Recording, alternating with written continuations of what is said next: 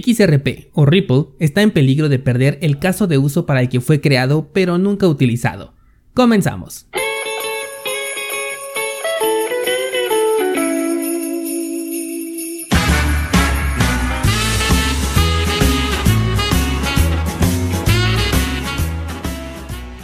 Bienvenido descentralizado, hoy es miércoles 23 de diciembre de 2020 y antes de comenzar con nuestro programa habitual quiero decirte que este va a ser el último episodio publicado en 2020. He decidido tomar un descanso estos días que son familiares, por lo que no voy a publicar el podcast durante estas prácticamente dos semanas. El día 4 de enero de 2021 estaré de regreso en el formato habitual, a menos que suceda algo muy relevante en el sector cripto, lo cual no incluye ni un crash ni un impulso porque bien ya sabemos que Bitcoin puede llegar hasta los 28 mil dólares y también somos conscientes de que una corrección puede llegar en cualquier momento, así que ambos casos son completamente normales y esperados. En cursos Bitcoin todo seguirá normal. Esta semana, como dije, publicaré 6 clases y la próxima semana tengo ya preparadas 3 clases para publicar, así que no hay cambios para los miembros descentralizados que contarán con este contenido de manera normal. De igual forma, sigo activo en Instagram compartiendo lo que encuentre relevante y por supuesto resolviendo sus dudas. Es posible que tarde un poco más en responder estas dos semanas, pero seguiré activo por este medio. Te voy a dejar el enlace a mi Instagram en las notas de este programa para que vayas a seguirme. Bueno, una vez que ya dimos los mensajes, pasemos ahora sí a las noticias y vamos a comenzar hablando sobre el precio de Bitcoin, que tuvo una pronta recuperación, aunque al momento de grabar este episodio no fue capaz de superar la vela bajista que inició el movimiento anterior. Sabes, uno de los mejores indicadores del corto plazo que me gusta utilizar son simplemente las velas japonesas, y esta recuperación tiene todo para buscar un nuevo máximo siempre que se supere el máximo de la vela roja que inició esta ligera corrección en el precio. De no hacerlo, hay que estar muy pendientes al siguiente movimiento, porque representa una clara resistencia en este nivel de precio. Otra criptomoneda que vi muy mencionada en las últimas horas es Tita, porque alcanzó el precio de un dólar por moneda. Sobre Tita ya he dado mi opinión, y siento que es un proyecto que puede perderlo todo de la noche a la mañana, algo muy similar a lo que estamos viendo con XRP y que de hecho vamos a hablar un poco más adelante. Veo mucha celebración porque la moneda llegó al valor de un dólar, lo cual si tenías una inversión en esta criptomoneda pues es un excelente punto de toma de ganancias, aunque sea de manera parcial si es que quieres conservar la moneda a más largo plazo. Quiero reafirmar que el entorno cripto no se mueve con respecto al verdadero valor de un proyecto, sino más bien de forma especulativa. Hemos visto monedas como Tron, XRP, EOS conseguir movimientos alcistas impresionantes sin que realmente ofrezcan un valor en terreno cripto, y esto es producto de la mera especulación, y en el caso de Ripple también mucha manipulación interna. En el caso de Tita es lo mismo, se trata de un proyecto cuyo éxito depende de gigantes tecnológicos como Google o Samsung, y que si lo abandonan el proyecto fundamentalmente se quedaría sin apoyo. Es curioso porque esto no modifica el protocolo, o sea, seguiría siendo la misma moneda, la misma tecnología, el mismo proyecto, pero la simple noticia del abandono por parte de Google o de Samsung puede provocar inestabilidad en el precio, y es por eso que su mayor carta al mismo tiempo es su punto más débil. Por otro lado, también se trata de un proyecto completamente centralizado, por lo que dentro del terreno cripto la verdad es que no encaja. Aún así, si te gustan los riesgos altos, en este sector se puede ganar dinero con cualquier moneda por insegura, inútil o centralizada que sea. Y lo de inútil no lo digo como ofensa, sino de que carezca de utilidad real.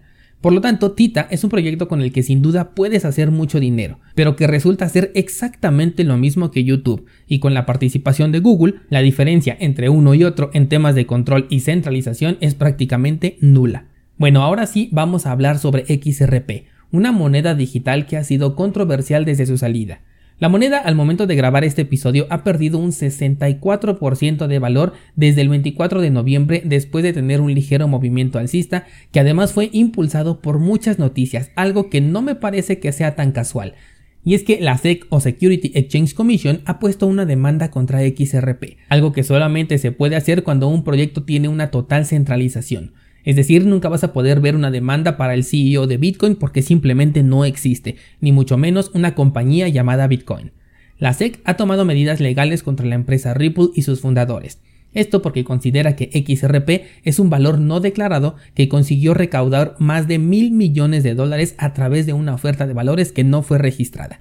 Ahora comprendes por qué los bancos nunca aceptaron utilizar esta moneda como medio de intercambio de valor. Ojo a lo que voy a decir a continuación y de hecho lo voy a leer textualmente para conservar el impacto que tiene. Y dice, La SEC dice que Garlinghouse y Larsen no registraron a XRP cuando sirvió como inversión en Ripple para que ambos se enriquecieran personalmente. La empresa y sus dos líderes podrían enfrentarse a la confiscación de sus ganancias así como sanciones civiles.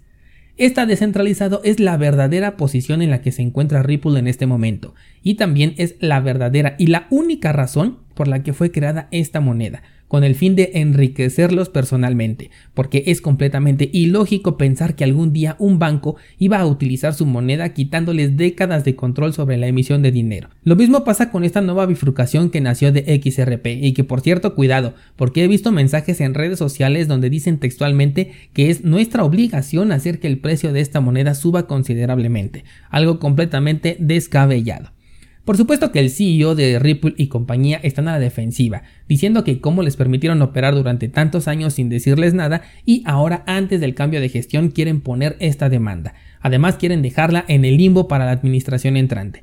Algo que de nuevo puede ser que termine en una millonaria multa, pero que solamente se le puede imponer a una empresa que está centralizada, que nada tiene que hacer dentro del sector de las criptomonedas. La solución que propone XRP es simplemente huir. Claro, que las palabras exactas son buscar países con regulaciones más acordes a los tiempos que corren, que promuevan la innovación y el avance antes que la represión. Curiosa forma que tienen para explicar que no pueden permanecer dentro de ese país porque simplemente no pueden acatar las regulaciones existentes, ¿no crees?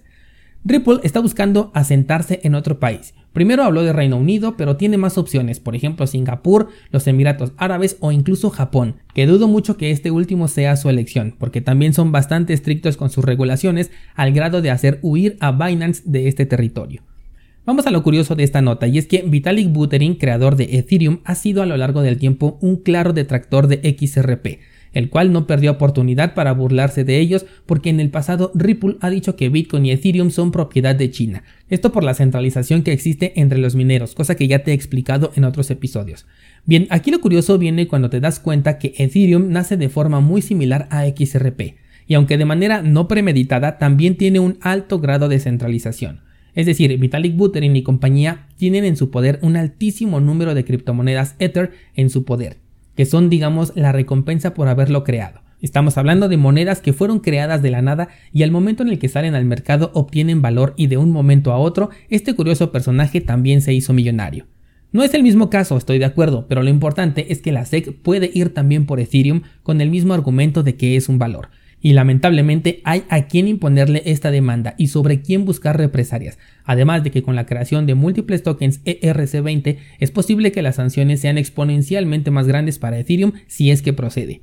Y como tanto la minería como el staking de Ethereum, o sea, los dos protocolos con los que cuenta que es prueba de trabajo y prueba de participación, están completamente centralizados, no hay mucho que puedan hacer al respecto para poderse defender.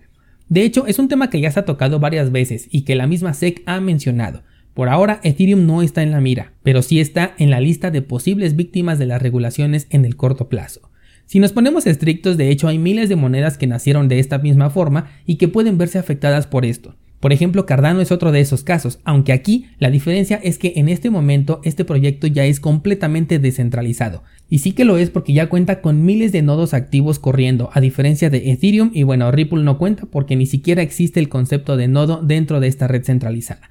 Entonces, si Cardano fuera víctima de estas acusaciones, el golpe no llegaría más allá de los desarrolladores principales, aquellos que se vieron beneficiados de este incremento de valor en sus tokens, aunque aún tienen el as bajo la manga de que fueron obtenidos como pago por sus servicios cosa que se establece desde el documento oficial del proyecto, en el que los desarrolladores recibirán una recompensa en forma de ADA por su trabajo. Así que estos problemas que tiene ahorita Ripple, de los que podría verse afectado en el futuro Ethereum y que incluso podría salir un poco manchado, son casos bastante interesantes a los que por supuesto le vamos a dar seguimiento en 2021.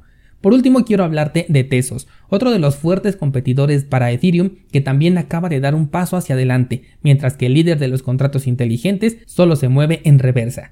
En este caso, Tesos ha liberado una versión beta de su nueva red para contratos inteligentes, con la cual van a poder crear los famosos NFT o bien tokens no fungibles, que son activos únicos que no pueden ser intercambiados. Por ahora los NFT han estado en las sombras, sobre todo porque DeFi ha inundado las noticias, pero sin duda tienen su utilidad estas creaciones a las que cualquiera puede tener acceso y lo mejor de forma descentralizada. Además, si tomamos en cuenta que no van a tener ese problema de escalabilidad que tienen los mismos tokens no fungibles pero dentro de la red de Ethereum, entonces tienen un gran potencial. Con las propuestas que Cardano y Tesos tienen en puerta, Ethereum tiene no solamente los problemas internos con los que está cargando, sino también competidores que vienen dispuestos a quitarle la corona del rey de los contratos inteligentes. Sin duda, un futuro muy interesante el que nos depara para este sector de los smart contracts, los oráculos, aplicaciones descentralizadas y por supuesto tokens no fungibles. El 2021 será súper interesante. Hasta aquí por este año descentralizado creo que ha sido el mejor año que he vivido dentro del sector de las criptomonedas porque aunque fui parte del impulso de 2017, la verdad es que era todo un novato en el tema y lo que más recuerdo son las pérdidas que tuve. Así que este año eh, ha sido completamente diferente, además de contar con todos ustedes que conforman esta comunidad de descentralizados, de la que me siento bastante orgulloso porque a pesar de estar encerrados por esto del pangolín, no siento que me haya afectado tanto gracias a que todos los días platico con algunos de ustedes y eso marcó también la diferencia. Aunque estos días van a ser muy diferentes por las condiciones virulentas que tenemos, espero que pases estos días lo posible, te deseo una feliz Navidad y sobre todo un excelente inicio de año 2021, en el que espero que me sigas acompañando como hasta ahora. Y bueno, el que mucho se despide poco se quiere ir, así que muchas gracias y en enero seguimos platicando.